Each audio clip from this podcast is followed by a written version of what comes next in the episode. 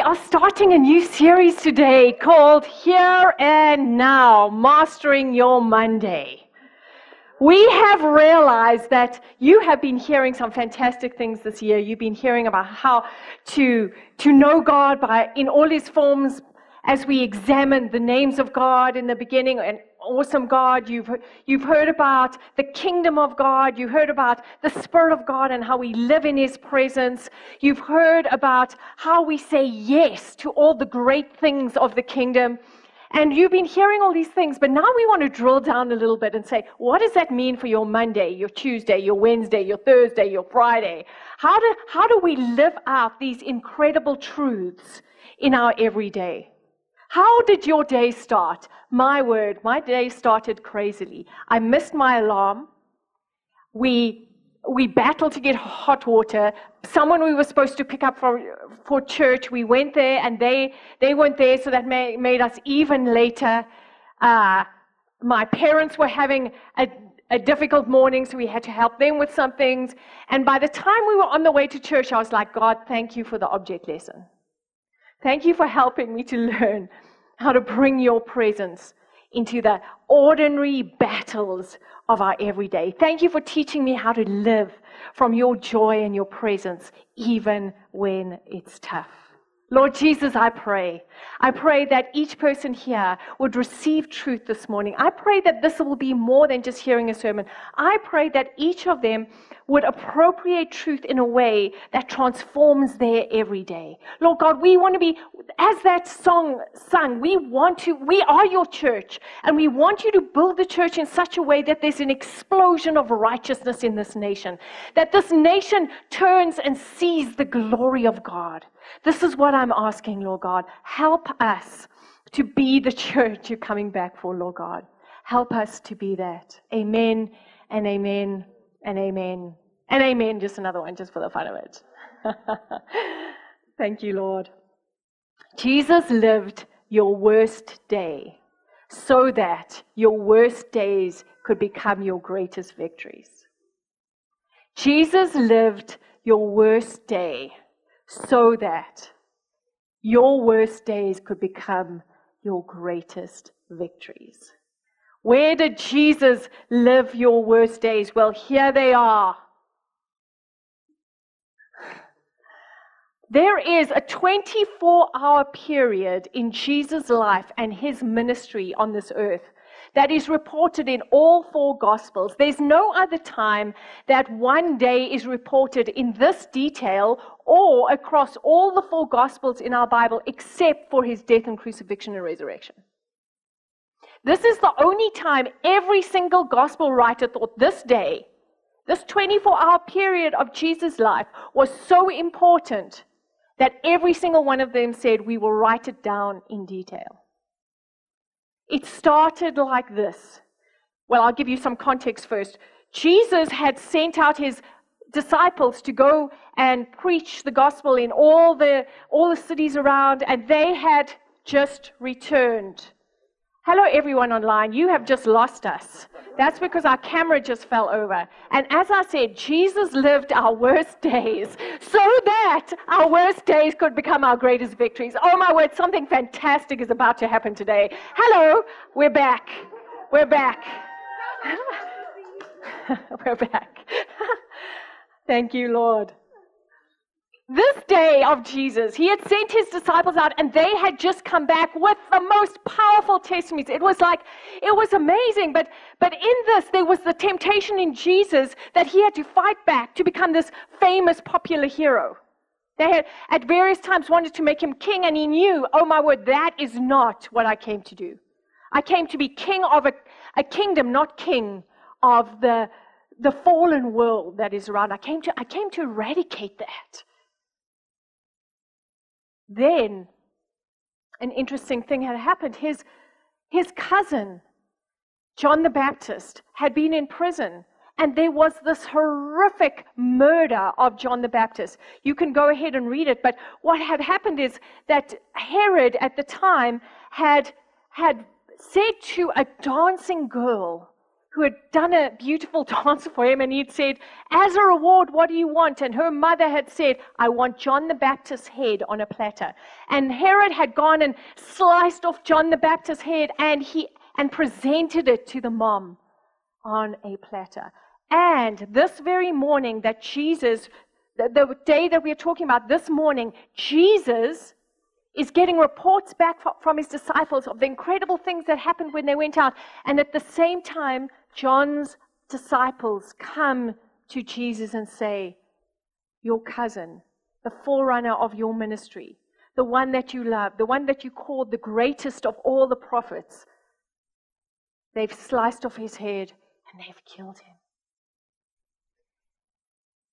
I don't know how much good news and bad news, how much intensity you've experienced over this last time, but Jesus was there.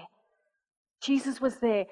The day didn't stop there. That was just the beginning. That's you waking up in the morning to that WhatsApp that says from your boss, I want to see you. And the tone, you know. There's no smiley faces at the end. You know something is coming. That's that email you open up with that diagnosis that you just never wanted to hear. It's that call you get from that loved one who says they want nothing more to do with you. It's that blow that hits so hard that it just takes your breath away. This was Jesus' morning. So Jesus says to his disciples, you've worked hard. Let's go away to a quiet place. I need time to recover, to recalibrate, to work out what's going on. And the Bible says, you can read it in those, you can go back to those four lists of scriptures. Thank you. You can read the story in those four places in the Bible, but he decides he wants to go away to a quiet place. So him and his disciples go away to a quiet place. And you know what happens when they get there? Every single person that has ever heard anything about Jesus heard that he was going to this quiet place, and en masse they have gathered and they are waiting for him. 5,000 men alone. Who knows how many women and children? Probably 10,000 in total waiting. Jesus' quiet place, recovery moment, has become this gigantic event. And the Bible says he looks at these people and he sees the pain and the heartache in their lives, that they are like sheep without a shepherd. It says he has compassion on them. Instead of turning and running, he takes a deep breath and he says, Father, come. And he turns and he teaches them and he heals their sick. Then, this day hasn't finished. Then his disciples come to them and say, look at all these people. It's far away from food. We've got to feed them. This is the story when Jesus, you didn't know this, but Jesus, when he fed the 5,000 from 5 loaves and 2 fish, he literally was mourning deeply in his soul for his cousin. He was battling with the weight of the difficulties of living life on this earth. He feeds the 5,000 And then he says, I'm going up a mountain by myself. It's the end of the day. It's been hard work. We've worked hard. I've got some business I need to do in my own soul with my Heavenly Father. He heads up the mountain and he sends his disciples off on a boat to the other side of the lake. And what happens? A storm arises that is so incredible, so amazing, that the disciples are in danger of drowning. Jesus from the top of the mountain sees this, and what does he do? Just to end of the day, really nice, he walks across the water, has an encounter with Peter, pulls him out of the water as he nearly drowns, heads off to the other side of the lake, and what's waiting for him and others? Now they've gone through the whole night. They get to the bank on the other morning. What's waiting for him? Crowds of people. Crowds of people. I want to say to you that Jesus knows how you feel. He's lived that day. That day when you just felt like you needed to be alone. You needed to just recalibrate, and the world just pressed in. The problems arose, the difficulties came, the needs, the children, the parents, the friends, just, we need you, we need this, we need that, and just everything came crowding in. Jesus lived your Monday. He lived your Tuesday. He lived your Wednesday. He lived your Thursday. He lived your Friday. Because if I started Monday, I've got to go all the way to Friday. He lived every day. He lived your days. He lived your days. He knows what it means. And yet he was able to bring into that day something amazing. How was he able to live those days with so much victory, with so much power? We've learned this before, that Jesus walked this earth. He was 100% God, but he walked this earth 100% as a man. Why? Because he was living your life. He was doing for you. He was giving you as a gift a life well lived. He was showing you the way. He was teaching us how to live from God's presence. We are going to be going and looking at a portion of scripture from one of these stories, Matthew 14, 10 to 14, just the beginning of this. We're going to spend 6 weeks on this day. How do you feel about that? So much happened in this day, we are going to drill down. By the end of the 6th week, you will know how to live your worst days in Christ. Matthew 14 is the start of the day. He sent and had John beheaded in prison, that's Herod. And his head was brought on a platter and given to the girl, and she brought it to her mother. And his disciples came and took the body and buried it, and they went and told Jesus. This is the start of Jesus' day. Now when Jesus heard this, he withdrew from there in a boat to a desolate place by himself. But when the crowds heard it, they followed him on foot from the towns. When he went ashore, he saw a great crowd, and he had compassion on them and healed their sick. Before we get into the meat of this, I want to remind you of 3 principles that we've been speaking about in previous sermons. And the first one is, what is real? I want to remind you, because this is the way Jesus lived habitually. We've learned this, that in this world there are 2 kingdoms, that Jesus initiated a new kingdom. At his birth, a new kingdom was born onto this earth. The kingdom of light and the kingdom of darkness are living together in this world until the day that Jesus comes again, where the kingdom of light will be established forever and the kingdom of darkness vanquished. You were born physically into the kingdom of darkness. Until you got born again, you lived 100% in the kingdom of darkness. All of your soul was molded by the kingdom of darkness. You learned coping mechanisms to live through those days. You came when Jesus caused you to be born again, and he translated you from that kingdom of darkness into the kingdom of light, as Colossians 1 says. You came into the kingdom of light, redeemed, restored, delighted to be there, so grateful to the Lord, but you came with a soul molded by the kingdom of darkness. That means that every day in our own souls there is a war. We are living in this beautiful, incredible kingdom of light, but there's stuff in our soul that thinks wrongly, that has been molded in a way that is contrary to God's ways. All of this life is God working on that unredeemed part of you and unmolding the old and remolding something new, so that we can start to see through the eyes of redemption instead of the eyes of pain. So that we can see through the eyes of victory, no longer through the eyes of victimhood. He's remolding us. Here's a statement I want you to know. Just because it seems real doesn't mean that it is real. Just because it seems real does not mean that it is real. What is real? Jesus Christ and his victory is real. You have been translated from the kingdom of darkness into the kingdom of light. You do not have to live that old way. And when we allow God to change us, to renew us, to bring about a new truth, a new understanding, a new way of seeing the world, that is the moment that everything that Jesus walked on this earth is what becomes our experience. The degree to which it is not our experience is the degree to which our souls are still molded by the old kingdom. Just because it seems real does not mean that it is real. Jesus is real.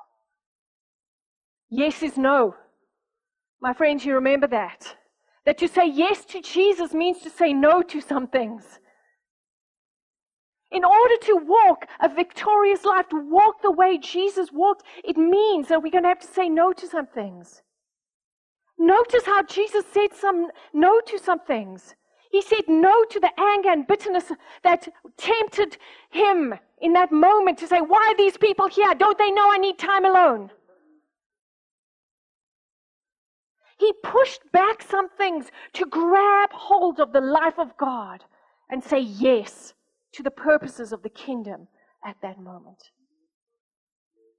Yes is no. To say yes to Jesus means that you say no to some things. And the last thing I love, surrender is life. Surrender is life. Building up your own comfort, making life just more prosperous, more suited to your own personality will not bring you life. Surrender to the life giver himself is life. Did you know that the universal symbol for surrender is to raise your hands? Do you know that? Do you know this also, that universally across humanity, when someone experiences a great victory, they throw up their hands? Blind children who win races, who have never seen another human being do it, throw up their hands in victory. The universal response in humanity to surrender and victory is the same thing. Surrender. Surrender to Christ is victory. Surrendering all of your will in your life to Him is the ultimate victory. Why? Because He is ultimate goodness. He is ultimate life. So when we examine the scripture, I want those to be the foundations with which you do it. That every moment that you face difficulty, surrender is life. Yes to Jesus means no to something. Not everything that I perceive to be real or I experience as real is actually real. Jesus Christ is real. And whether I feel it or not, His truth remains true. I can live in that. So we have a choice.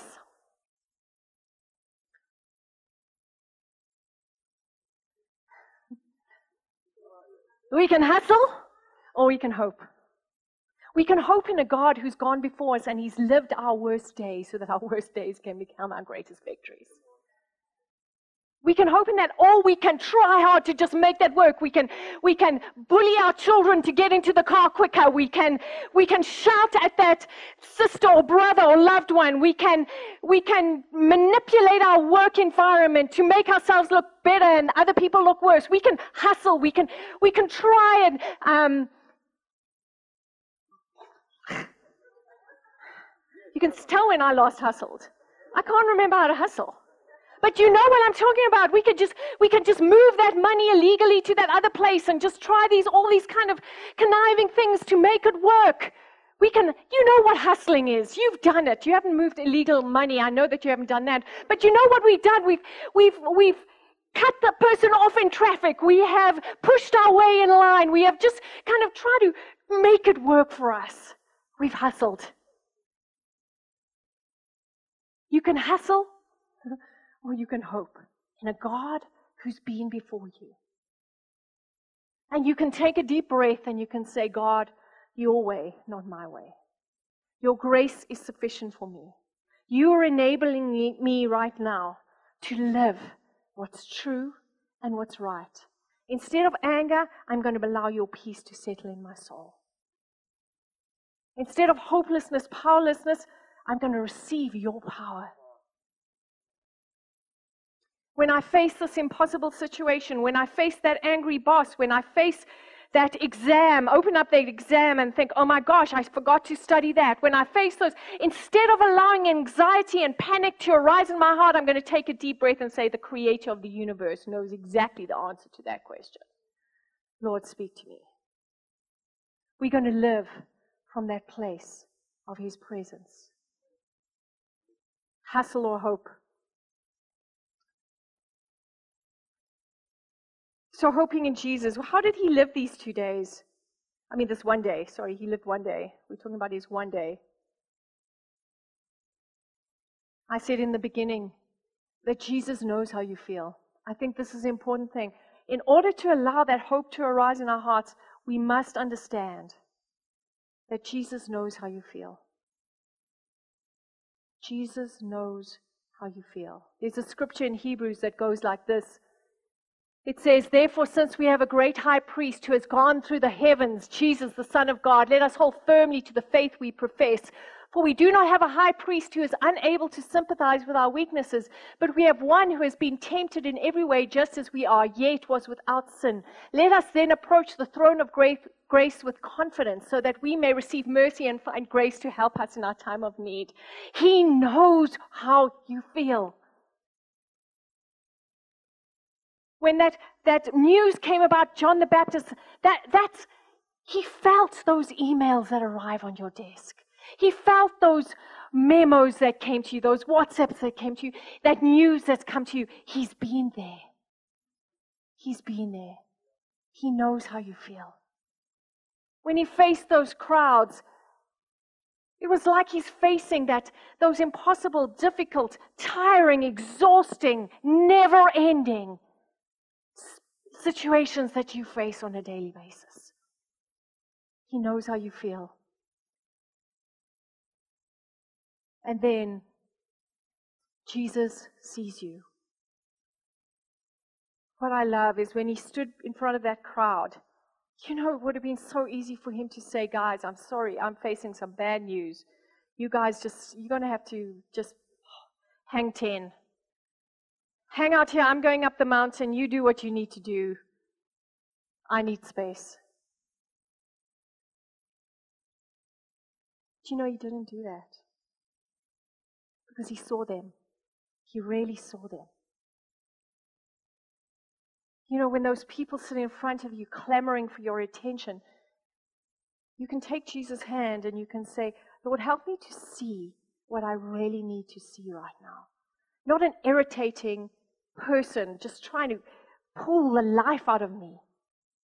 Let me see a person lost and without a shepherd in need of your compassion. Where did Jesus get the compassion that he was able to show to them? At that moment, the Bible is so clear how Jesus only did what he saw the Father doing. What did he do? He said, Heavenly Father, what do you say? Heavenly Father, what are you doing? He wasn't ministering out of his own strength. He was ministering out of the power of the relationship of his Heavenly Father. And he's saying this, you can too. You can too. Mark 6:34, the same story. When Jesus landed and saw a large crowd, he had compassion on them because they were like sheep without a shepherd. So he began teaching them many things. When Jesus landed and saw a large crowd, he had compassion on them and healed their sick. Matthew 14, verse 14. When you come before him, he sees you. He sees you. And he has compassion on you. And he heals you. Likewise, when you face the calamities, the difficulties of the day, he helps you to see the people in front of you as they really are. He helps you to see them, to know them, and to have compassion on them. I want to close with a story. I want you to come with me to the movies. Can you do that? The movies. Here's the first character in the movie. A young boy brought up in a wealthy home, fantastic, everything he could ever want. His father says to him, stay in my house, enjoy all the amenities, live the full life, but don't go out on the streets after dark. Don't go out on the streets after dark. The son lies down in his bed one day and he says, oh my gosh, what is my father hiding from me? What is out there in the dark at night on the streets? I want to go and find out. So he climbs out the window, gets into the street, and looks around. What is there? And there is a gang of evil people. They grab him, they take him, they chain him up in their home, and they use him as a human slave to do their work, I'm trying to think what they used him for. All the kinds of things you can imagine. Just he lived a life of bondage and horror. chained, locked away, unable to get even word to his father about where he was.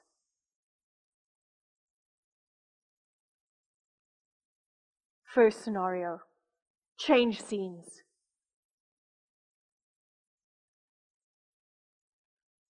The father says to the older brother, your son, my son is lost. He didn't believe that I was loving enough to keep him safe. And in testing the boundaries, he's been lost and he's been captured. The older son says, I'll go find him. The older son, the only way to find him is to go out on the streets at night and allow himself to be captured by that same gang of thugs.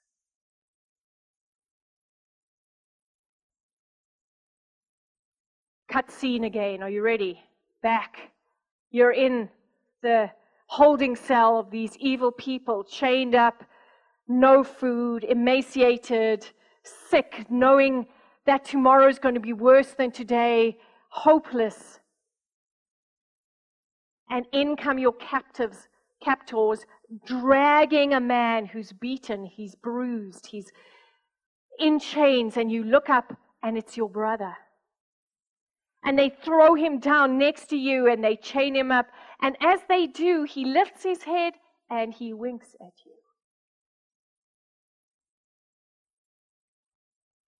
Your captors leave the room and he turns to you and he says, I let them capture me because I came to find you. The only way I could get to you was to let myself go through what you went through so I could find you.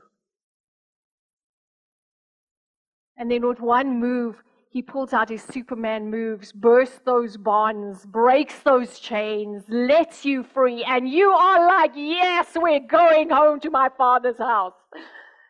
And then he says, no, we're not doing that. And you go, what are you talking about? He says, there are other brothers in other cells, in other places, in just as bad circumstances as you. We're going after them too. And he says, come with me. And you head to the next place. This is the story of Jesus Christ. That he allowed himself to be chained, to be beaten, to live a substandard life so much less than he was used to. Why? Because he came to find you. It's the only way to find you. He knows how you feel, and he sees you. He knows how you feel, and he sees you.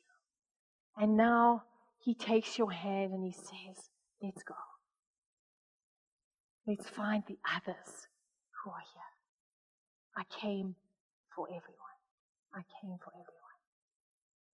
Jesus lived your worst day so that your worst days could become your greatest victories, because you never, ever have to live them alone.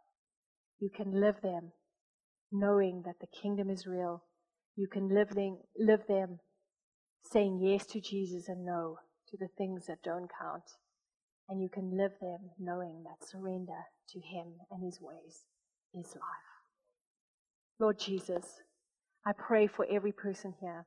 Lord God, I ask that your power would be present right now. That your power would be present right now. Lord God, so many of them are facing difficulties. And Lord God, the question they are asking is, how do I live through these circumstances? Lord God, I want to ask that they do not just hear nice religious words, but I want to pray that they would hear your love. Father God, that they would know that you are with them. Father God, in the grime and the dust and the brokenness, they would turn to the right and they would see you. And they would see you wink. And they would know, it's going to be okay. It's going to be okay. This is not a disaster. This is an adventure. Lord God, I pray that the disasters of their life would turn from disaster to adventure. Lord God, they would take your hand. They would feel those bonds burst. And they would find the delight of bringing your power and your presence into circumstances, your truth into circumstances. They would allow your truth to mold their souls, remold their souls, so that what looks like impossibility becomes opportunity. Thank you, Father. Thank you, Father. Thank you, Father. As we're in that place of prayer, I felt like there was, a friend of mine actually called me up this week and felt like there would be someone in the service who was battling with thoughts of suicide, battling with depression, feeling hopeless.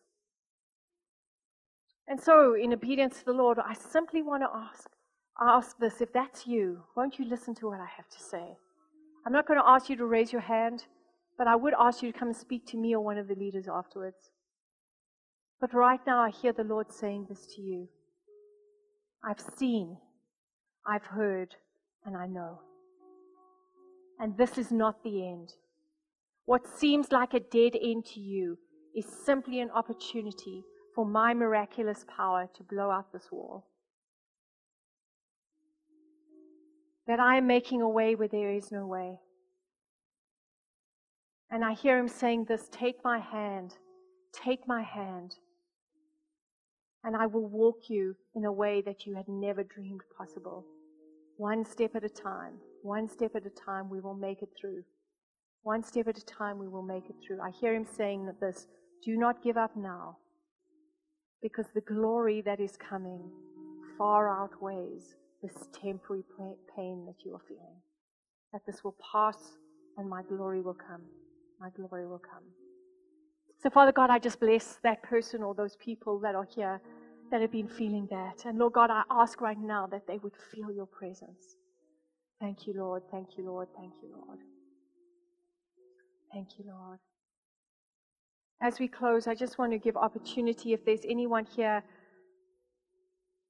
that you haven't surrendered your life to Jesus, or perhaps you have and you took it back, and you want to do that again.